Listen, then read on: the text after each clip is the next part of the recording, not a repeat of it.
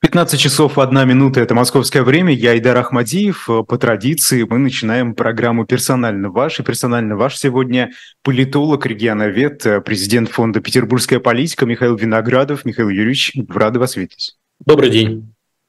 Да, а, давно вас, э, по-моему, не было. Тут тем много достаточно накопилось. И вы знаете, как-то даже глобальные темы, это, например, конфликт на Ближнем Востоке, а, они ну, просочились и в региональные, так скажем, темы российские. Вот так как вы регионовед, да, мы это все а, в купе рассмотрим и проанализируем. Но прежде чем приступим к разговору, небольшая реклама, потому что потом не хочется прерываться. Книжный магазин shop.diletant.media – это не только книжный магазин на самом деле, там продается и мерч, и не только мерч, да, а еще и плакаты а, дилетанты и так далее. А сегодня топ-лот – это фирменные футболки, которые можно заказать до 9 ноября. Осталось несколько дней. Вы можете успеть. Футболки, например, «Хоть ты не будь как эти», «Взвейтесь кострами», клуб любителей балета всегда-всегда заканчивается и так далее. Фирменная футболка Uh, у меня есть тоже uh, много разного мерча, и, собственно, берегу я это как зеницу заказывайте shop.diletant.media прямо сейчас, переходите, там можно выбрать размер и получите футболку через какое-то время. Михаил Юрьевич, вот что касается конфликта на Ближнем Востоке, в Дагестане прошло уже несколько акций в поддержку Палестины. Полиция разгоняет этих участников.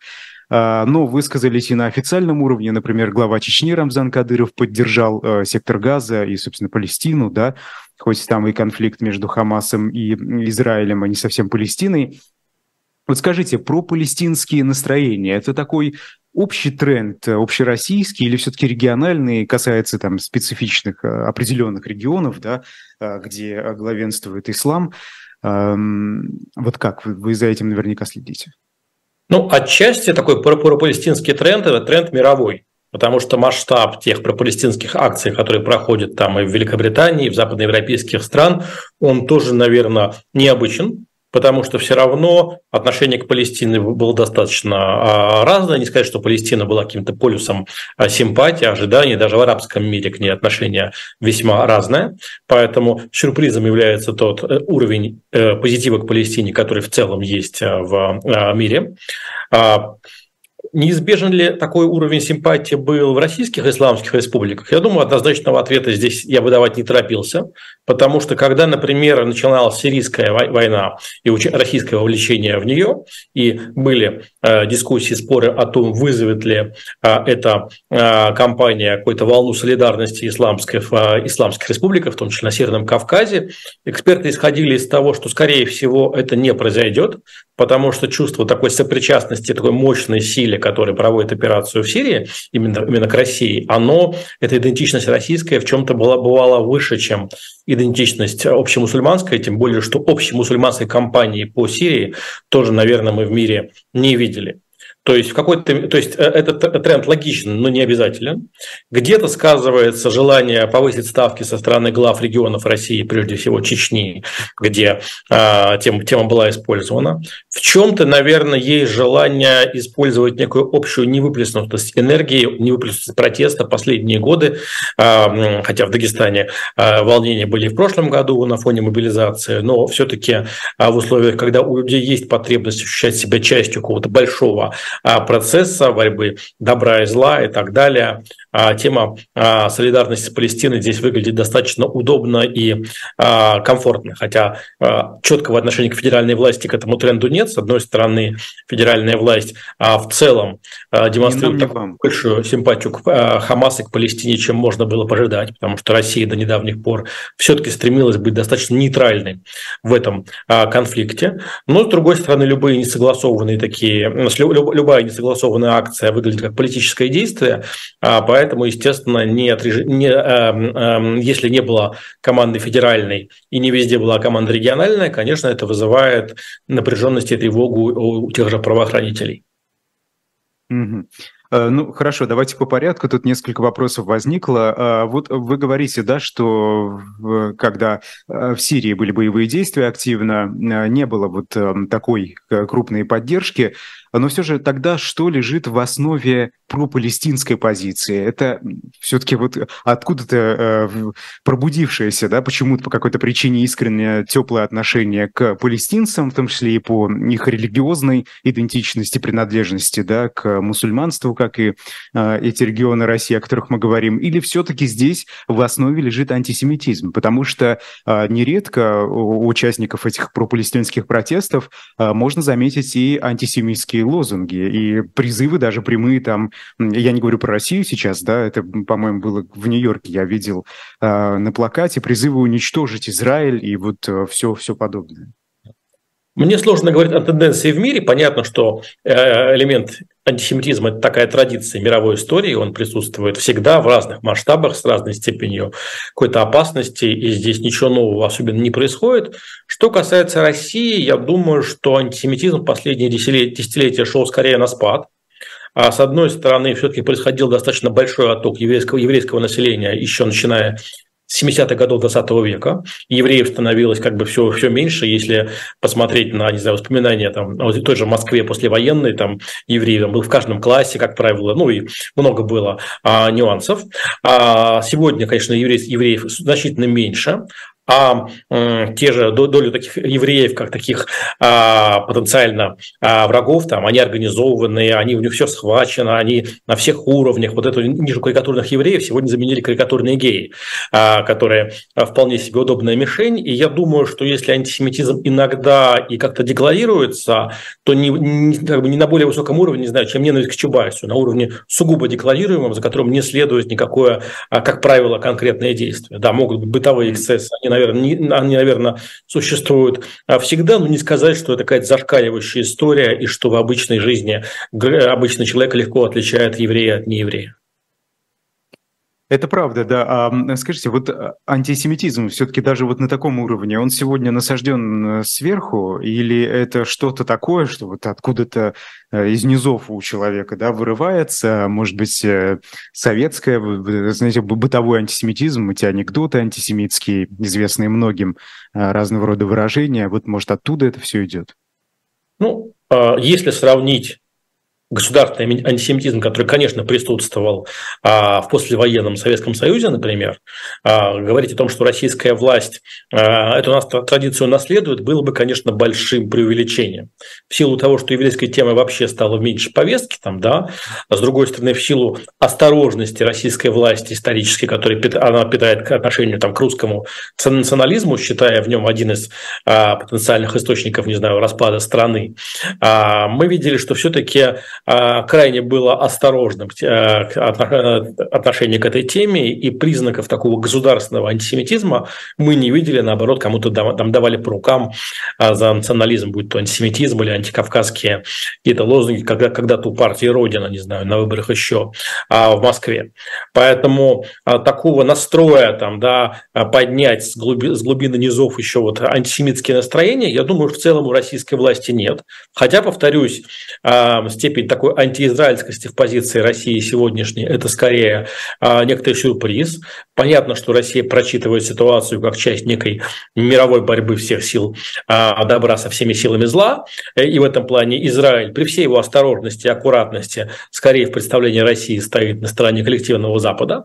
А вот. И эти элементы такой дистанцирования от Израиля происходят, но такого я не вижу пока, чтобы загорелись глаза у российских высших чиновников наконец наконец-то мы используем там, да, этот мощный козырь. Тем более, на мой взгляд, повторюсь, этим, этот козырем это сегодня не является, это тема, ну, скорее 20 века, а, нежели сегодня она может добавить энергетики в общую без того экстремальную повестку. Э, ну, тот же Мойша Израилевич, о котором Владимир Путин сказал, то есть э, потом, э, помните, да, это еще было, это было, по-моему, после начала войны, конечно, в Украине, естественно, там до 7 октября, да, когда в России начали а, процесс ликвидации организации, которая помогала репатриироваться евреям. ну, отношения, с одной стороны, с Израилем были периодически не, непростыми, были там и аресты спортсменов в аэропортах, такие эксцессы происходили, хотя обычно по ним договаривались быстрее, чем по обменам с американцами, с теми же. Понятно, что Владимир Путин, наверное, все чаще как-то обращается к своему, а, а, к более ранним периоду своей жизни и вытаскивает в том числе фольклор, а, какие-то проговорки из периода, когда государственный антисемитизм существовал, и ну, нет смысла лукавить, что его не было. Вот, то есть Владимир Путин ну, находит это остроумным или считает, что людям его поколения эти шутки тоже могут заходить. Поэтому, да, он, э, это, это, это, это происходит там, да. Но, повторяюсь, если решение как-то тему антисемитизма и принималось бы в органах власти, мне кажется, оно было бы ошибочным, потому что несет, нет в нем сегодня той энергии, а, той страсти, того драйва, а, которая была во времена той же борьбы с космополитизмом. Угу. Хорошо, а, давайте вот тогда продолжим эту тему. Э, собственно, вы знаете, что меня лично удивляет? Вот эта пропалестинская позиция многих людей, которые а, в обычной жизни, как бы отстраненные от этого конфликта на Ближнем Востоке, они испытывают как раз анти, антимигрантские настроения, а, исламофобские даже некоторые. И, собственно, мы это видим, да, потому что вот э, как там Антон Орех, по-моему, на днях написал, что если там палестинцев а, значит, бомбят, то вот они бедные, да, нужно быстрее все это остановить, это кровопролитие, что как бы Эм, да, а, то в России э, этих людей, которые сюда приезжают работать, называют там чуть ли не, извините, черножопами и так далее. Как это совмещается в голове у россиянина? Ну, совмещается парадоксально. Я думаю, что скорее здесь а, есть элемент такой антизападности, опять же, скорее поддерживаемый медиа, нежели внутренней какой-то многовековой антизападности, которая есть у русских, я думаю, что такой уж выстраданной, мощной антизападности никогда особо не было. Даже Москва была городом, куда приезжали там из Востока, из Запада в разных э, пропорциях. То есть где-то в этом элемент прощения, что вот западная коалиция где-то либо дала трещину, либо накосячила, либо вот дает повод к обвинениям себя, там, не знаю, в преступлениях против человечности, а, в э, сопутствующих потерях и так далее. Где-то, наверное, есть все-таки желание побыть а, некими миротворцами, кого-то поспасать, потому что все-таки советская идеология, советская риторика, она, особенно там в брежневские времена, очень сильно акцентирована была на э, миротворческой риторике, на э, ценности мира как абсолютного такого добра, э, борьбы за мир как абсолютной цели внешней политики Советского Союза. И сегодня в условиях, когда тема миротворчества, она так или иначе маргинализирована, а иногда и криминализирована, а возникает какое-то внутреннее желание побороться за мир на тех участках глобуса, которые выглядят более а, безопасно. Но, повторюсь, где-то может сказываться мировой тренд, потому что все-таки то некоторое снижение симпатии к Израилю, исторически существовавшее там в Западной Европе, там и в России тоже, оно нуждается в осмыслении. Может быть, где-то Израиль последних десятилетий, не совершая великих подвигов, соизмеримых там 60-ми, 70-ми годами, уже немножко а, не тот. В этом стоит разбираться, там, да, но это отдельно такая а, тема, которую стоит больше анализировать, наверное, в более спокойные мирные времена. Ну, что касается вероятных исламофобских настроений, я не знаю, конечно, что здесь лежит в основе, но Духовное управление а, мусульман Подмосковья выступило а, сегодня в защиту э, посетителей мечети, да, которые стали жертвами облавы силовиков. Вот это та самая история, а, которая прогремела на днях. На прошлой неделе полицейские нагрянули в молельный дом в Котельниках и отправили находившихся там мужчин в военкомат. И, собственно, в Муфтияте заявили, что не приемлют, чтобы мечеть превращалась в площадку ловли людей. И мы же э, помним с вами, что это не первое, не первое такое, такая облава да, силовиков, которые врываются в мечети. С чем это может быть связано? Почему, вот как сегодня у нас в утреннем эфире задавались вопросом зрителей, почему, э, собственно, мечеть, а не церковь, да, часто становится вот целью таких облав. Ну, во-первых, я, если посмотреть на состав прихожан церкви, там, наверное, особенно военно обязанных мужчин так в промышленных масштабах не наловишь. А с другой стороны, ну, будем, будем реалистами, там, да, Россия там, не является настолько религиозной страной, насколько является, не знаю, там, наша Польша, а, если брать страны христианские, не говоря уже об исламском а, мире. А я думаю, что все-таки здесь не столько... Какой, э, конечно, элемент такой антимигрантской риторики, он мы видим в последнее время выступления Александра Бастрыкина, Валерия Фадеева, целого ряда персон, но здесь э, скорее выглядит, что техни... э, ну, не думаю, что есть какая-то такая борьба, вот один-один мы поддержали палестинцев, но за это здесь создали проблемы а, мусульманам. Скорее, это техническое решение, в условиях неготовности а, возвращаться к теме мобилизации, по крайней мере, до президентских выборов, а эта неготовность как-то все более отчетливо заметна, и тем не менее необходимости выполнения а, планов, задач по вербовке там, контрактников, добровольцев, наемников, ищут какие-то пути, собственно, взяться за тех, кто более зависим, кто более уязвим, и в этом отношении мигранты, несмотря на некую, на некую внутреннюю солидарность, несмотря на периодическую политическую риторику там глав отдельных республик, конечно, более уязвимы, чем, а, условно говоря, коренное а, население, по крайней мере, в мегаполисах. Поэтому я думаю, что здесь было скорее такое техническое а, решение, реакция на которое, по крайней мере, со стороны на тех же Кавказских республиках была достаточно нейтральная. Надо посмотреть состав, конечно, участников, где там и дагестанцы, где а, центральные азиаты. Я думаю, что в данном случае полиции, по большому счету, без разницы. Но, а, естественно, в мусульманском мире эти нюансы чувствуют и а, замечают. А, поэтому это такое вот выполнение а, плана, а, как умеют, ну, где-то пытаясь минимизировать риски для, собственно, коренного населения, делая, э, делая эту такую скрытую мобилизацию менее заметной, менее болезненной, потому что, конечно, сама по себе идея мобилизации и возвращения к ней остается в обществе весьма мало популярной. Просто, с одной стороны, представители кавказских э, мусульманских республик, они эм, эм, часто, ну, как бы, вот, например, да, возьмем из последнего глава Чечни, который опубликовал видео с избиением. Это пренебрежение к российским законам, фактически, на мой взгляд.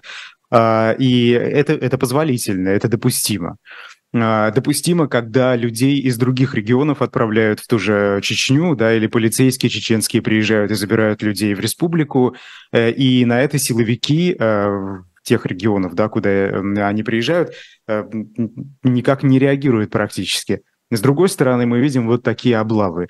Вот это вот странно, как это может совмещаться, э, абсолютно разные противоположные отношения. Ну почему? Слушайте, ну в любом случае, наверное, и тем же силовым структурам не всегда комфортно за а, все эти представления прекрасным, которые мы видим на а, видео с юга, а, и в этом плане а, сказать, а, эти вещи запоминаются. Я повторяюсь, я не думаю, что здесь прямое ответное, ответное какое-то действие, это было бы а, упрощением, но а, в целом, конечно, то, что происходит иногда на юге, воспринимается федеральными там, силовыми структурами или отдельными их чиновниками, или просто там, средним звеном, как некая утрата собственной монополии на насилие и на интерпретацию законов. А вы сказали, что это такая некая, а, некий способ повысить ставки да, со стороны региональных властей, когда они вот так остро реагируют на этот ближневосточный конфликт, э, войну. Ну, давайте прямо скажем, не так, не, не так много региональных властей, по сути, мы говорим руководство. Не так много, да. да, да, да, да. Там, а Дагестана вот, а или Кабардино-Балкарии. Что это значит повысить ставки просто? И зачем им это надо, на ваш взгляд?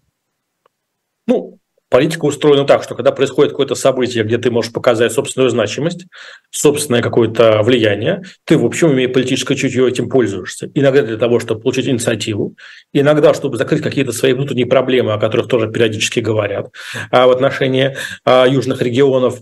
А, это вполне естественный политический рефлекс. Mm-hmm. Эм, да. А э, про Дагестан еще вы сказали, что там, э, проте... ну, мы это видим, да, что там достаточно высокий уровень протестных настроений. Эм, откуда он берется? Что лежит в основе? Ну, я думаю, что есть скорее высокий уровень энергетики, в том числе и в силу того, в силу э, молодого населения, в силу такой, э, являются ли выступление в пользу Палестины протестами, да, или наоборот лоялистскими действиями. Это довольно спорная а, история, там, да, однозначно говорить о протесте можно только в контексте эксцессов, которые возникают силовиками, которые а, рефлекторно видят в этом протест. А, вот. а так, ну, понятно, что есть энергия, есть невыплеснутый негатив, который и вообще невыплеснутое желание заявить, заявить о себе. А, история вполне такая естественная и понятная, когда хочется а, периодически себя как-то предъявить, а особенных поводов легальных а, сделать это а, нет. Особенно в республике, ну, на, Северном Кавказе, где все равно до конца не удается преодолеть ту некую экономическую периферийность Республики Северного Кавказа, а, то отставание, которое ну, исторически всегда существовало и которое там непреодолимо там, за, даже за 5-10 лет. То есть э, экономика лежит, э, создает этот самый негатив, который накапливается? Ну, оно, допол- оно, оно дополняет. Она не обязательно первична, но, с другой стороны, понятно, что а, у людей есть и энергия, и в чем-то как бы и силы, и пассионарность, и время э, заявить о себе, и отсутствие, не знаю, того страха а, подвергнуться каким по крайней мере, быть уволенным, который существует в в центральной России. Вот. Это все сказывается, это энергетика, мы видим, не знаю, там и в спорте, пока, пока в индивидуальных видах спорта время от времени и в, так, в такого рода проявлениях. А что касается протестных настроений в других регионах, что вы наблюдаете? Есть ли рост, какие-то изменения или нет? Я имею в виду не только антивоенные протесты, это, возможно, экологические, да, какие-то, э, которые очень э, актуальны э, были всегда. Ну, настроение, пока оно не превращается в действие, его до конца и не измерить, потому что человек часто, выходя а, там куда-то на площадь, еще вчера не подозревал, что он выйдет на площадь, а в этом плане, наверное, а, важна способность реагировать на протестный тренд, если люди его видят. Пока такого люди, тренда люди не видят. Во-первых, в силу ощущения, что любые протесты под запретом, ну, собственно, не только ощущения, отчасти так и существует, отчасти в силу скептицизма, который есть в России по отношению к протестам, потому что ведь даже забастовочного движения мощного в России не было там ни в 90-е годы, ни в нулевые годы, а ни тем более сейчас. Отчасти в силу отсутствия... Потому что бесполезно? Потому что люди не видят в этом никакой цели? Ну, давайте зафиксируем, что вот они не были, они не были, популярны, они не были популярны. Да? А, так, эм, да, наверное, есть сказывается и отсутствие истории успеха у протеста вообще последних лет, и политических, или, не знаю, там, борьба с системой Платон, а, экологические выступления. Прецедентов там, нет. Удавалось, но по большому счету там даже где власть шла на уступки, а это часто было эффективно для власти и, собственно, снижало проблемы, а, этот факт не становился общеизвестным, не, не вирусился. Вот, и в этом плане плане, а, конечно, ощущение такой неизменяемости существующих реалий, оно выглядит более а, популярным, чем некая романтика, связанная с коллективным действием. Mm-hmm. То есть тут даже больше не страх в основе, как принято считать. Ну, элементы страха присутствуют. Ну, слушайте, есть проблема страха, есть проблема контента, а за что, собственно, и ради чего а, выходим. Есть предъявляемая медиа-картинка, что все равно все, кто выходит массами, потом ими манипулируют, и бенефициарами становятся какие-нибудь недобросовестные а, игроки. Есть общий относительно низкий, низкий интерес и к политике, и вообще к коллективным действиям как а, таковым. Поэтому некоторое раздражение, некий невроз, а, он существует частично, хотя не в полной мере, он а, направляется на не знаю, коллективный Запад, а, и потребность человека ненавидеть вполне естественная, базовая потребность человека ненавидеть, которая есть у любого а, человека. Ненависть вообще более сильная эмоция, чем любовь, если называть вещи своими именами. Тем не менее, частично эта энергия отводится на значит, мировое зло, вот, частично уходит в какое-то общее ощущение апатии и безразличия к тому, что происходит, когда нехорошо. А, неплохо. Вот, частично в силу того, что действительно люди не видят вокруг там, тренда и не, не, ну, люди смотрят, например, это все не приходят дорогу на красный свет, ты тоже будешь переходить, да, а вот такая, такого примера нет, собственно, и а, некого копировать. А война не тема номер один сегодня. Вот вы говорите, что э, кто-то там э, э, апатично испытывает апатию да, в отношении происходящих событий. Но вот война, насколько она сохраняет те самые позиции, лидирующие в жизни людей сегодня, или она уже отошла на какой-то там пятый план, и люди об этом абсолютно не думают, у них есть какие-то бытовые местные проблемы, и вот тут скорее как раз то, что касается непосредственно человека, да, его и волнует. Я думаю, что у значительной части граждан есть глубокая потребность развидеть происходящее, закрыться от э, всех этих, этих новостей. Потребность, опять же, по-человечески вполне понятная, потому что масштаб радикализма в об... и там, агрессии в обществе не столь высок, как принято думать, и э, значит, э, трудно монтировать собственную картину мира с тем, что ты э, видишь там на видео, в телевизоре, в интернете, просто слышишь по риторике.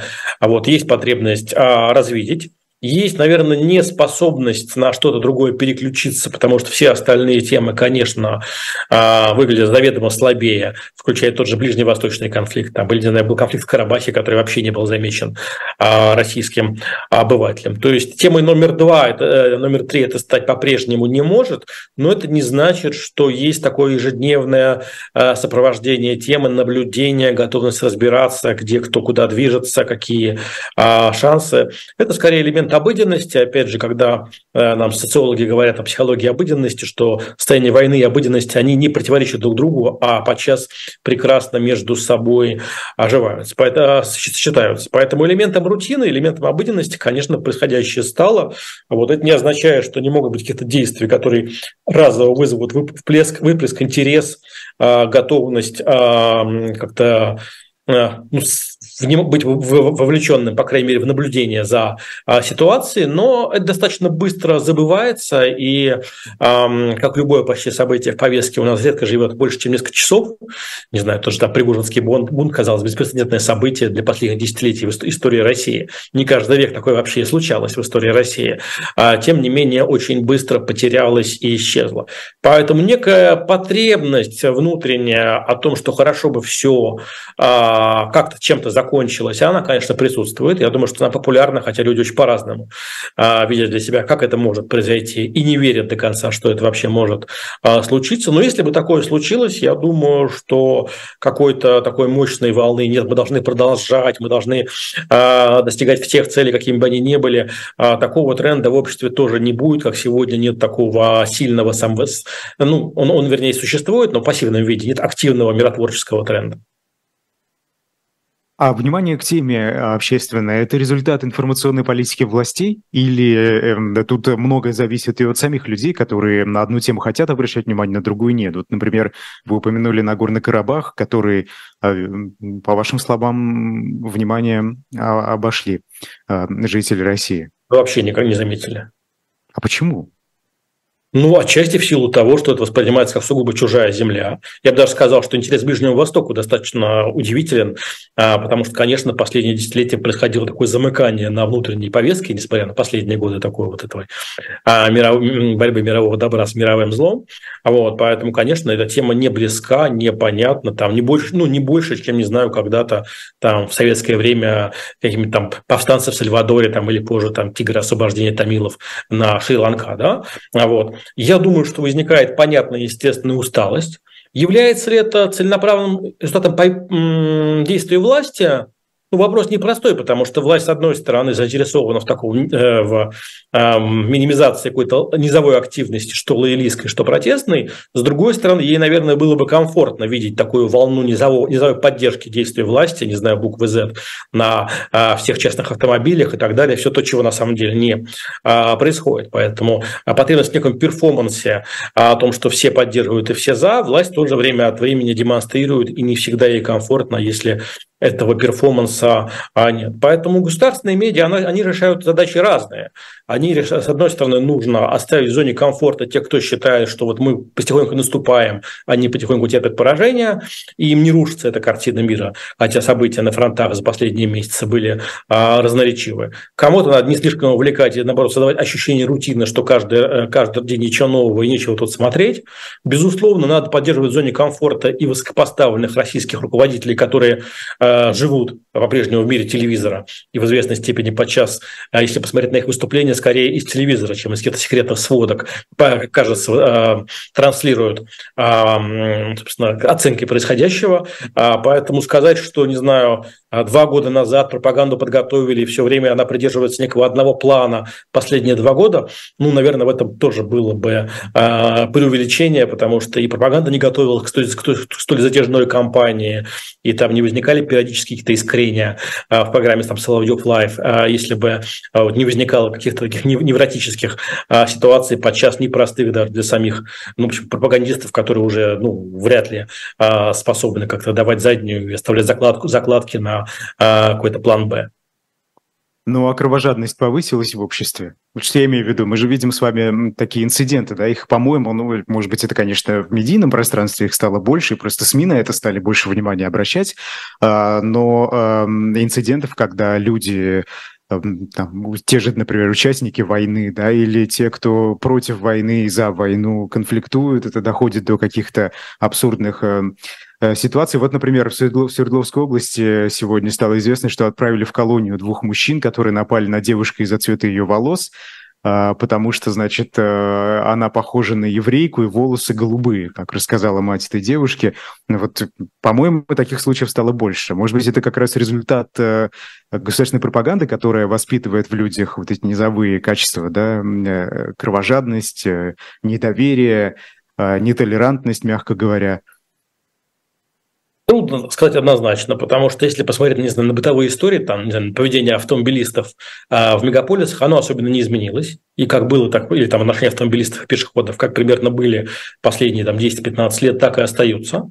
А, происходят какие-то искрения, где-то, понятно, связаны с приезжающими с фронтов, а, где-то обычная такая а, обыденность вот этих а, всех там а, ощущений такой общей бесперспективности, которая подчас чувствуется, особенно остро там в малых городах, и что мы а, а, замечаем, где-то, наверное, может быть связано с тем, что некое какое-то такое а, насилие, агрессия, он как бы не, сопровож... не, не управляется, не модерируется, не подавляется, а, в том числе государственными а, медиа. Но так, с другой стороны, если такое, говорить о том, что а, любое шаг медиа вызывает колоссальный отклик, и люди готовы находить в себе силы быть более агрессивными, тоже преувеличение, потому что если у человека ну, нет такого должной концентрации агрессии в крови соответствующих ферментов, наверное, за, даже за полгода особенно ничего не поменяет. Да, мы стали более а, замет, э, с большим вниманием реагировать на те эксцессы, а, которые возникают, но однозначно социология или криминальная статистика, которая показывает, что все осталось по-прежнему или теперь человеку волк, а, мне кажется, таких очевидных, бесспорных данных, на которых можно настаивать, пока у нас нет. А как формируется информационная, событийная такая картина дня, недели, месяца, года да, у, обычного российского э, жителя, э, который там аполитичен и так далее? Вот, вот откуда? Есть ли такие данные? Можно ли хотя бы понять, откуда они черпают информацию в большей степени сегодня? Ну, а политичному, а политичному, собственно, зрителю, э, э медиапотребителю информация каждый день не нужна. Э, у него нет потреб... не было потребности там, не знаю, ежедневно читать газеты, ежедневно следить за новостями. А не случайно даже в нулевые, в десятые годы было немало телеканалов, там вроде СТС, где новостей в принципе не было как жанра, и эти каналы пользовались достаточно серьезной популярностью, аудитория их росла, там были пятницы. Вот, в этом плане... То есть это интертеймент, да, развлечение просто? То есть понятно, СМИ как что средство. происходят какие-то иногда большие события, происходят какие-то разговоры, обсуждения, но это не ежедневный процесс, и в условиях ощущения собственного такого бессилия, невозможности на это повлиять, ты там про это слышишь, что-то произносишь, а, очевидно, или подумав, а, или идешь за теми стереотипами, которые задают для круг общения, но не более того. Если аудитория более активная, повторяюсь, мне кажется, что власти важно поддерживать лоялистов в зоне комфорта, не как-то их особенно не тревожить. То есть, возвращаясь к советским практикам, где, не знаю, в медиа не было там ни преступлений, ни каких-то там, не знаю, даже э, смертей подчас не было, или они были на последней странице некрологами, там, в вечерней Москве. А, поэтому важно э, оставлять зону, не мешать э, верить тем, кто считает, что все примерно нормально, оставлять их а, в, это, в этой а, среде. Что касается потребителей критически настроенных, я думаю, что среди них очень немного энтузиастов, которые внимательно следят за э, повесткой телеканалов э, государственных, и в этом плане ими, ими, ими вполне рационально пренебречь. Даже так. То есть это маргиналы?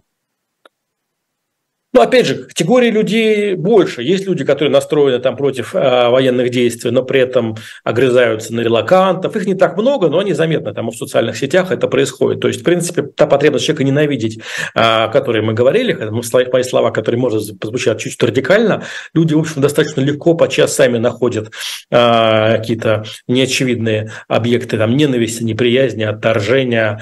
Э, вот. А так, наверное, в принципе, э, задача государства государственных медиа показывают, что происходит примерно каждый день одно и то же. Не сказать, что новости там вчерашнего, там позавчерашнего, Все по плану. вчерашнего дня отличаются друг от друга. Ну, примерно как действительно советские новости рассказывали там про а, пуск там, очередного цеха, участка БАМа, выполнение плана, а, что, в общем, не имело большой такой смысловой нагрузки для м, зрителей. Это был такой один длинный день сурка.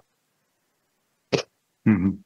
Ну, война в Украине продолжается уже более 600 дней, и вы знаете, вот эта усталость, она э, действительно э, чувствуется. Вот, кстати, например, э, да, вы же регион, по регионам как раз эксперт, глава Ханты-Мансийского автономного округа Наталья Комарова недавно, во-первых, назвала СВО так называемой войной, и сказал, что она нам не нужна. Мы всем миром не готовились к этой войне, говорит она, мы совершенно по-другому выстраивали мир. В этой связи какие-то несостыковки, нерешенные вопросы, безусловно, будут присутствовать.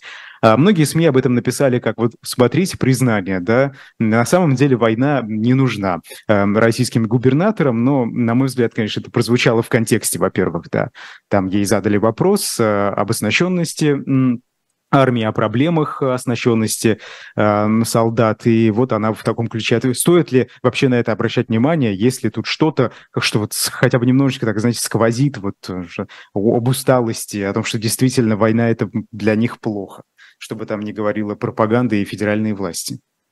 Ну, если говорить Смотрите, ваш, э, что говорит ли это о некой напряженности, усталости того, что, в общем, они этого решения не принимали? Ну, наверное, говорит.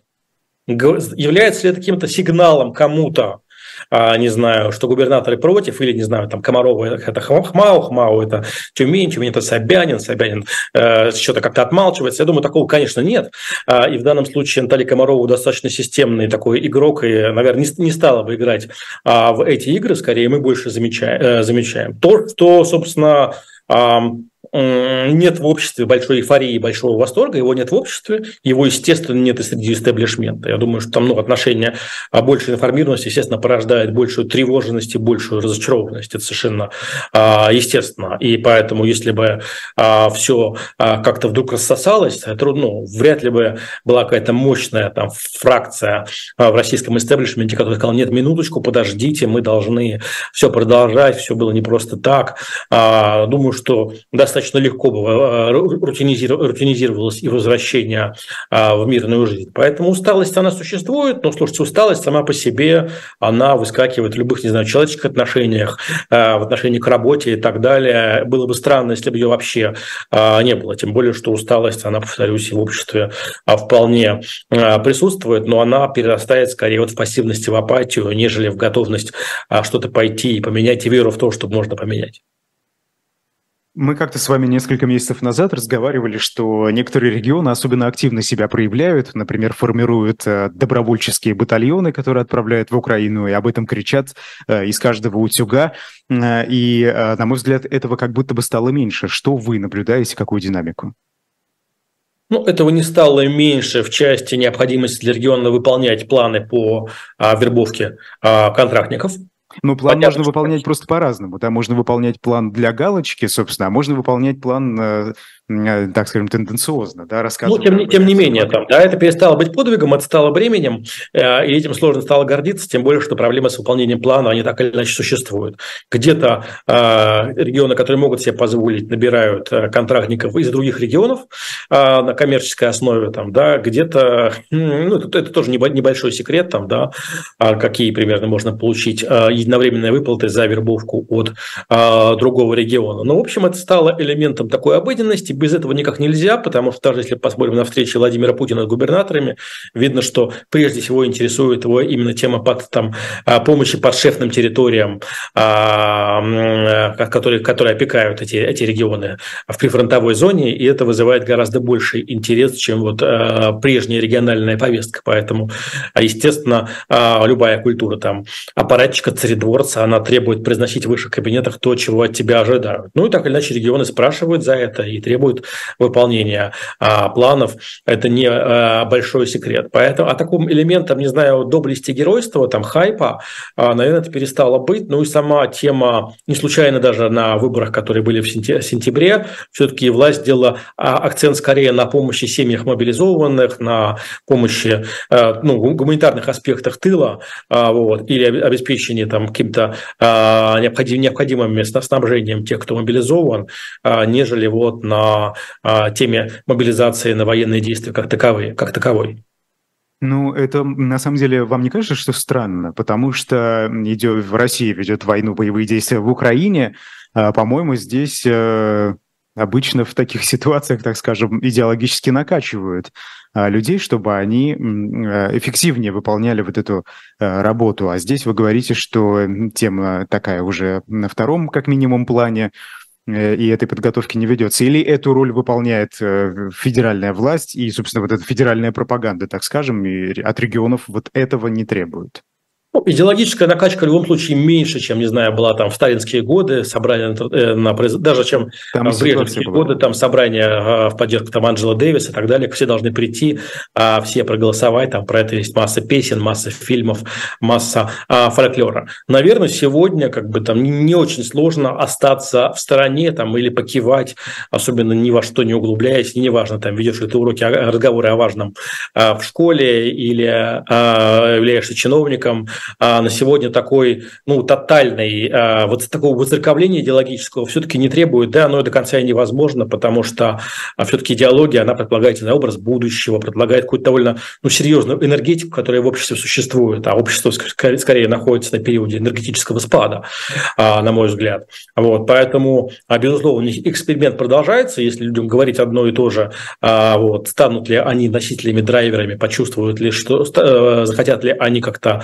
визуализировать то, что слышат, а, или, собственно, люди будут пропускать мимо ушей, как, собственно, способны всегда были там и советские люди, и а, жители России. Вот пока скорее такая инерция, рутина, усталость без большого воодушевления, хотя, естественно, ну, каждый конкретный случай, и для кого-то там это, не знаю, дело принципа, там дело э, добра против зла или, наоборот, зла против добра. То есть ну, люди неравнодушные есть, но не сказать, что э, в целом вот, э, э, не знаю, даже о этой войне говорят больше, чем о ковиде в период пандемии.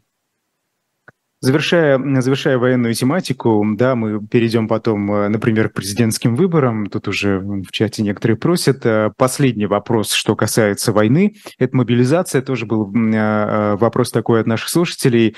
Вот сейчас, учитывая всю эту усталость, мобилизация, если она начнется, новая полномасштабная, так скажем, война, о, волна, простите, то какую реакцию стоит ждать? И пойдет ли на это вообще власть? Ну, вероятность этого снизилась после там, 30 сентября, 1 октября, когда начался плановый призыв, и а, стало ясно, что, наверное, мобилизация, ну, видимо, откладывается. Хотя мы видели, что все лето а госаппарат точно не понимал, ждать ли в ближайшее время мобилизации или нет. На всякий случай шла и суета, и нормативное обеспечение, и подготовка. А вот, поэтому представить себе, что решение мобилизации будет принято спонтанно и вопреки логике, теоретически, наверное, возможно. Спонтанность присутствовала и в прошлом сентябре. Для многих это стало а, шоком.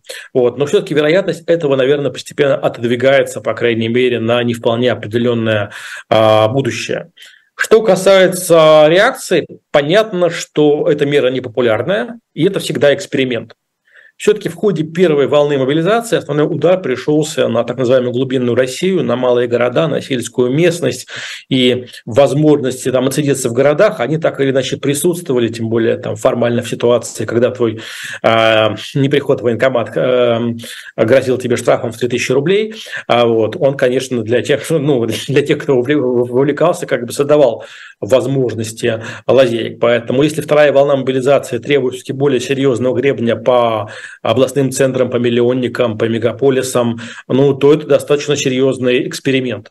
Да, первая волна прошла спокойнее, чем многие ожидали, чем ожидало большинство социологов, и реакция граждан на происходящее оказалась вполне такой, ну, покорной, скажем так. Не восторженной, конечно, но вполне такой Конформизм а, покорной. в высшей степени, э, удивительный да, и... какой-то радикальный конформизм, простите. Да, и это, и, и это стало сюрпризом, я думаю, в том числе и для власти, да.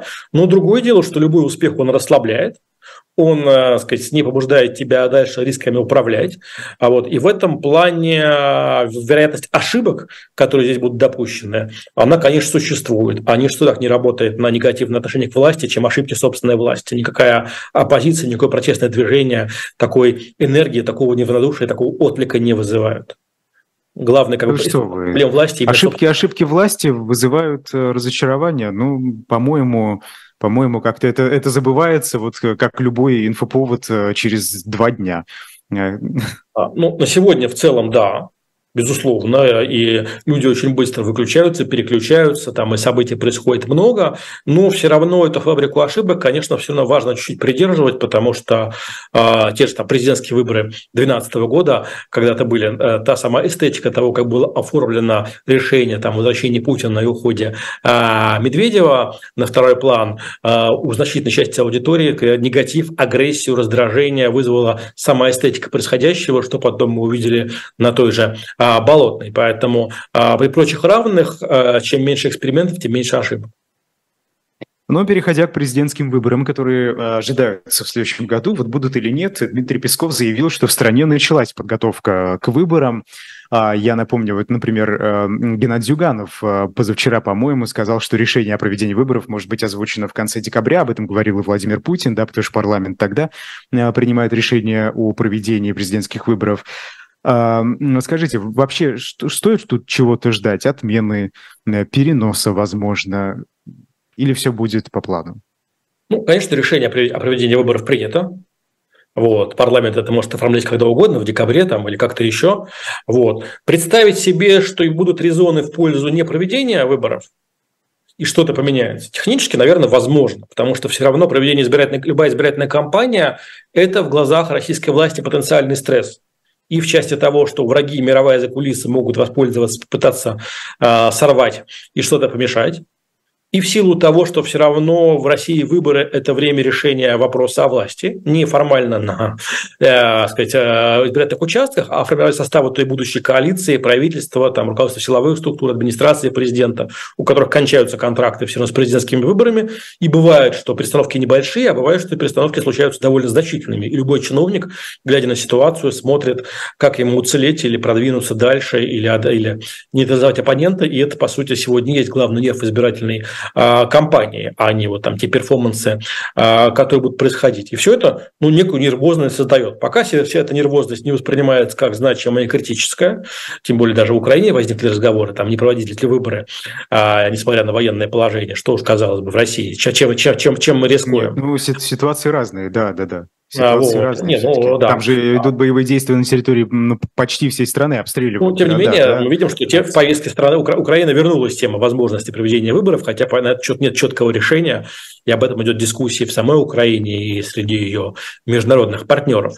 Поэтому представив себе спонтанное эмоциональное решение, хватит нам лицемерить, хватит, чем, перед кем мы прикидываемся, перед Западом он все не поверит нам, мы себе можем представить. Но в целом, наверное, российская власть считает, что несмотря на те зоны риска, в том числе внешних, ничего особенно не угрожает вот переоформлению, э, формальному переподтверждению а, того, а, как все сегодня есть, по ответу на вопрос, кто здесь власть. Хотя, опять же, естественно, естественно, российская власть будет стремиться показать вот эту массовость, эту тотальность поддержки. А, и здесь тоже возникает некий разлом, потому что по-хорошему власти было бы логично скорее фиксировать ту апатию, которая сегодня есть, то равнодушие, потому что оно не, не создает точек негатива, точек протеста и не мешает людей, людям уходить в такую внутреннюю миграцию, какой бы она ни была. А какую-то их э, попытку их предъявить на избирательных ли участках или там, в ходе каких-то перформансов накануне выборов. Такие потребности будут, потому что потребность там, первых лиц России э, в такой развиртуализации лайков, о которой говорят социологи, она, конечно, есть. А волнует э, власти легитимация, собственно, вот внутри, давайте с этого начнем, российского общества? Им важно, чтобы э, россиянин э, там, увидел результаты по телевизору голосования, что Владимир Путин победил, значит, он легитимный президент? Или это уже не важно? И так уже, знаете, как-то ну, ну, это, это важно скорее про запас, чтобы если приходит на следующий день какой-нибудь Пригожин и не задает вопрос, а вы, вы здесь кто, да? А, вот, чтобы такой ответ, по крайней мере, существовал. Это не всегда, это, это, это, это в общем, не, лиш, не лишняя вещь. А, что касается как бы обывателей, я думаю, что у нас же были президентские выборы, которые были запоминающимися, а были выборы там 2004 года или 2018 года, о которых там исполнить почти а, нечего пока на, на массовом уровне. Поэтому я думаю, что а, задача, сказать, провести а, спокойную, тихую кампанию без особенных раздач, но с элементами перформанса о том, что людям все нравится еще больше, чем всегда, а, такие задачи будут стоять, и они будут решать скорее задачи не столько политические, не столько повышения там реальной поддержки, сколько задачи предъявления собственной роли в э, ковании победы, а, которая никогда не является лишней аппарат, среди аппаратных валют. Ну как же, э, выборы 2018 года, вы говорите, ни, ничем не запомнились, а Алексей Навальный, или это вот только нам запомнилось, а россиянам, собственно... А что Алексей Навальный в 2018 году? А, э, по-моему, в 18 ведь он выдвигал свою кандидатуру, или я ошибаюсь? Нет, он выдвигал, нет, нет, но он, он, он а, пик активности, если говорить а, не о выборах мэра Москвы 2013 года, а о выборах 18 то пик активности Навального был в 2017 году, вот, а к 18 там, по сути, в повестке осталось там тема Ксении Собчак и Навальный. Да-да-да, его, его не не, не призывал особенно увлекаться, он ну, особо не торпедировал ни выборы 17 года, ни голосование по Конституции 20 года он какой-то активной позиции уже здесь а, не занимал. Поэтому я бы не сказал, что в момент того, уже, уже в марте 2018 года там фамилия Навального, она была ключевой а, при разговорах о том, что происходит. На пик, а, там, пики активности Навального были, скорее, в 2017 году, в 2019 году, а 2018 год был не так заметен. Хорошо. А что касается легитимации на международном э, уровне, потому что мы вот видим, что а, недавно э, парламентская ассамблея Европы да, приняла э, декларацию, так скажем, резолюцию, в которой призывают страны не считать Владимира Путина легитимным президентом после 2024 года. И вот это важно Кремлю? Я думаю, что менее важно, чем в прошлые разы потому что так или иначе задача некого а, присутствия в а, большой какой-то мировом правительстве большом, она сегодня, а, или там G20, G8 и так далее, она сегодня не на переднем плане. Вот, поэтому я думаю, что это было бы не лишним, но это не вопрос жизни и смерти. Хорошо. Эм, перейдем к позиции российской оппозиции, простите за повтор, э, в эмиграции. Э, в Берлине на выходных прошла встреча антивоенного комитета России, и там, э, по словам бывшего депутата Госдумы и политика Дмитрия Гудкова, он у нас вчера в утреннем эфире как раз был, участники достигли некоторого консенсуса да, по президентским выборам, по поведению, по стратегии. Они предлагают призвать россиян безопасно продемонстрировать антипутинские настроения, прийти на участки ровно в полдень по местному времени, чтобы выстроилась очередь, чтобы просто показать, а, что есть люди, которые против а, Путина. Вот, пожалуйста, придите, посмотрите, вот ваши единомышленники, да, понятно, что а, как бы они ни проголосовали, это не изменит глобальную ситуацию и на результаты не повлияет, но все же вот хоть как-то этот электоральный процесс, э, как Екатерина Шульман его называет, э, хоть как-то можно использовать.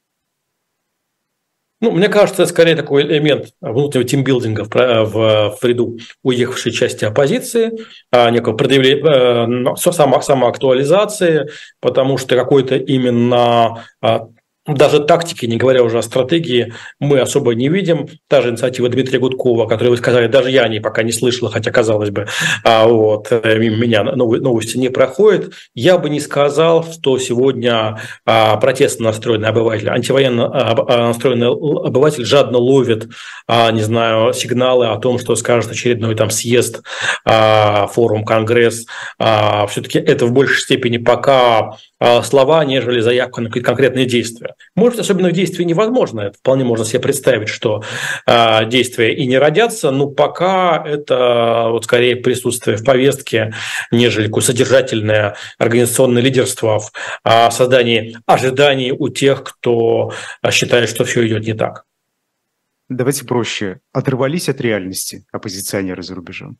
Ну, понимаете, проблема у значительной части оппозиции, которая была, была, была, была и здесь, потому что те же протесты, которые там были в Москве в свое время, они не становились элементом некой а, стратегии. Казалось, что сам по себе выход на протестную акцию является политическим действием, который сам прорастет дальше результатами. А, там что-то тоже было а, ошибка. И количество а, политиков, которые умели говорить о политичном избирателем или с а, а, лоялистом, там, а, ну, типа Алексея Навального, их было всегда меньше, чем активистов, которые говорили на своем языке а, и со своими сторонниками, скорее консервируя состояние такой э, объединения, нежели проектирования каких-то действий. Эта проблема была и раньше. Сейчас, наверное, в, в эмиграции она естественным образом а, обострилась, и это, наверное, там соответствует там, историческим традициям. А, а в чем-то как бы ну, нет, не возникло яркого предложения. Не сказать, что кто-то из уехавших политиков за это время, за эти полтора года нас принципиально удивил и заставил заставил говорить о себе, или что есть там YouTube-каналы. Удивлять-то а, они удивляют очень часто. Ежедневно следит массовый обыватель или массовый истеблишмент. Ну, в общем, оторвались от реальности. Ну, ищут свою реальность, да. Ищут свою реальность, да. Ну, значит, оторвались. Э, э, вы считаете невозможным донести до людей? Ну вот как-то хотя бы попытаться, э, собственно, к этой реальности прикрепиться, ее как-то использовать, эту ситуацию, да? Ну вот хоть как-то донести из-за рубежа какую-то политическую мысль, стратегию до большого количества людей. Ну, хотя ну, бы нет, которые, которые нет, нет ничего невозможного, но я пока не вижу пространства поиска, пространства экспериментов, э, каких-то неожиданных шагов или месседжей, э, пока этого не происходит. Пока а что, достаточно... что, что вы имеете в виду? То есть какие месседжи могут э, встрепенуть российское общество, чтобы они обратили внимание? То есть что должно произойти? Ну, давайте я не буду за политиков делать их работу. А, нет, мне, мне просто интересно, а, что, что, что может привлечь внимание российского общества, на ваш взгляд? Ну, я думаю, что, во-первых, привлекают внимание действия, а не слова, потому что слова так или иначе уже все сказаны и властью, и оппозицией. А вот. Во-вторых, привлекают, э, если говорить о словах, интересны те, кто, кто привлекает внимание а, аполитичных. Да?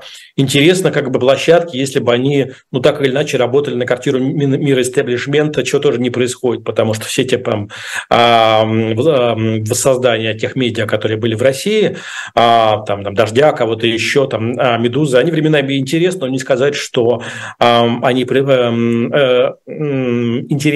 интересны тем, кто, в общем, не чувствует себя частью этого процесса, этого движения. Там, да? А вот в этом плане, э, когда ты ориентируешься просто на тех, кто у тебя такой же в кармане, э, то, собственно, трудно ждать какого-то превращения, добавления энергии. Публика просит ответить на вопрос Алексея Навального. Вы не отвечали еще на эти 10 вопросов по президентской кампании? А в каком качестве я должен их отвечать?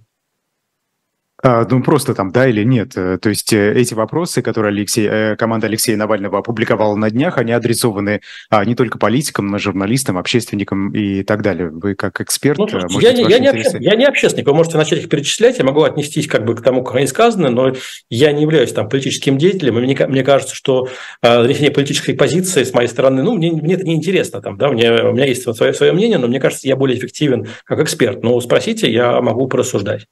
А, являются ли выборы для вас чем-то значимым? Это первый вопрос. Собственно, самый главный. Я думаю, что все-таки выборы – это как минимум событие номер два. Номер один? Номер один, а ну, конечно, военные действия. Военные действия. Для кого? Это в вашем личном списке? Да, для всех. Не, ну важно, некую важность, повторюсь, представляет оформление там, будущей коалиции властной, расклада, а, как все рассядутся после, если все, если все будет. Это, это, наверное, важнее, собственно, самой электоральной процедуры, а вот, но это уже не те нюансы, которые а, все равно оставляют а, ну, а, тему выборов а, темой номер два. А, второй вопрос. Есть ли у вас четкая стратегия? Ну, наверное, лично у вас, вот что вы будете делать, да, так как вы не политик, собственно, что-то может быть личное. А, мне, мне пока нет необходимости, наблюдая за стратегиями участников, я точно не собираюсь баллотироваться, да, а все остальное не знаю. А допускаете ли вы бойкот при определенных обстоятельствах? Ну, слушайте, бойкот как осознанное действие, когда ты приходишь, когда ты а, а, манифестируешь его, ну, это вопрос как бы такой политической публичной позиции. Возможно, вариант нехождения на выборы – это совершенно обыденная история. Были выборы, на которых я ходил, на которые не ходил. А, и а, пока эти выборы ничем таким особенно не цепляют, не заинтересовывают, но а, посмотрим. Но, в принципе, по сути, не приход на выборы – это позиция достаточно популярная и, может быть, самая социально одобряемая в моем обществе, а, потому что все нет ожидания, что выборы – это место, э, на которых принимаются ключевые решения. А, поэтому а слово «бойкот» с большой буквы, а, с разряда, или прийти порвать бюллетень, ну, наверное, пока если он не является частью какой-то стратегии политической, он э, это самопрезентация, не более того. Допускаете ли вы стратегию голосования за любого кандидата против Путина? Вот на ваш взгляд, это эффективно хоть как-то? Имеет значение? Ну, зависит от того, что для власти будет важнее. Важнее явка, важнее абсолютное а, количество голосов или вдруг нет провисания рейтингов на финише. При провисании на рейтингах, э, рейтингах э, голосование там за или против конкретных персон имеет больший вес, а вот, нежели при таком отсутствии значимости результата как такового, потому что все предрешено. Поэтому зависит от того, на а, максимуме или на минимуме рейтингов власть подойдет к президентским выборам, пока рейтинги находятся сказать, на среднем уровне, не исторически не самом низком, но и не самым рекордным. А допускаете ли вы, что на выборах можно будет выбрать единого кандидата от оппозиции и направить всю политическую агрессию за него?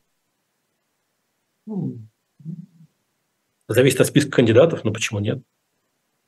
То есть имеет смысл? Нет. Имеется ли такая возможность? Имеется а, ли смысл, возможность понятно. Объединять там вокруг него, что того, что он получил там не 5%, а 8 или 12, там, да, это отдельный вопрос. Вы спрашивали про возможность, возможность такая, конечно, есть. А, ну, и, да, последний, потому что там, э, собственно, дальше это больше относится, наверное, к блогерам и к политикам, общественным деятелям. Но вот а, а может ли быть единым кандидатом оппозиции Зюганов, на ваш взгляд? Ну, голосование за КПРФ это всегда такое прагматическое желание сделать власти больно. Поэтому если результат оказывается важнее, там, да, то это вполне прагматическая э, стратегия и вопрос, насколько сам Зюганов будет отпихиваться от этой роли, насколько искренне он будет говорить «нет», а, потому что были примеры прошлых выборов, когда были списки, не знаю, умного голосования, и КПРФ взрослая говорила «мы против, не надо нам революции», а на уровне низовом, в принципе, никто не был против при однотуровых выборах, особенно, ну, президентские выборы как бы двухтуровые, да, но при однотуровых выборах, чтобы все голоса шли в твою копилку. Поэтому, в принципе, это, наверное, ну, Зюганов самая сильная кандидатура из числа а, тех, кого можно ожидать на выборах в части единого кандидата оппозиции. А, но, естественно, у критика власти э, слишком много претензий к Зюганову и к самим себе для того, чтобы э, выбирать такого единого кандидата. Да. А, но, к сожалению, э, время закончилось. Спасибо большое. Михаил Виноградов был сегодня персонально вашим. Я Идар Ахмадиев. После нас в эфире курс Потапенко с Дмитрием Потапенко. До свидания. Спасибо.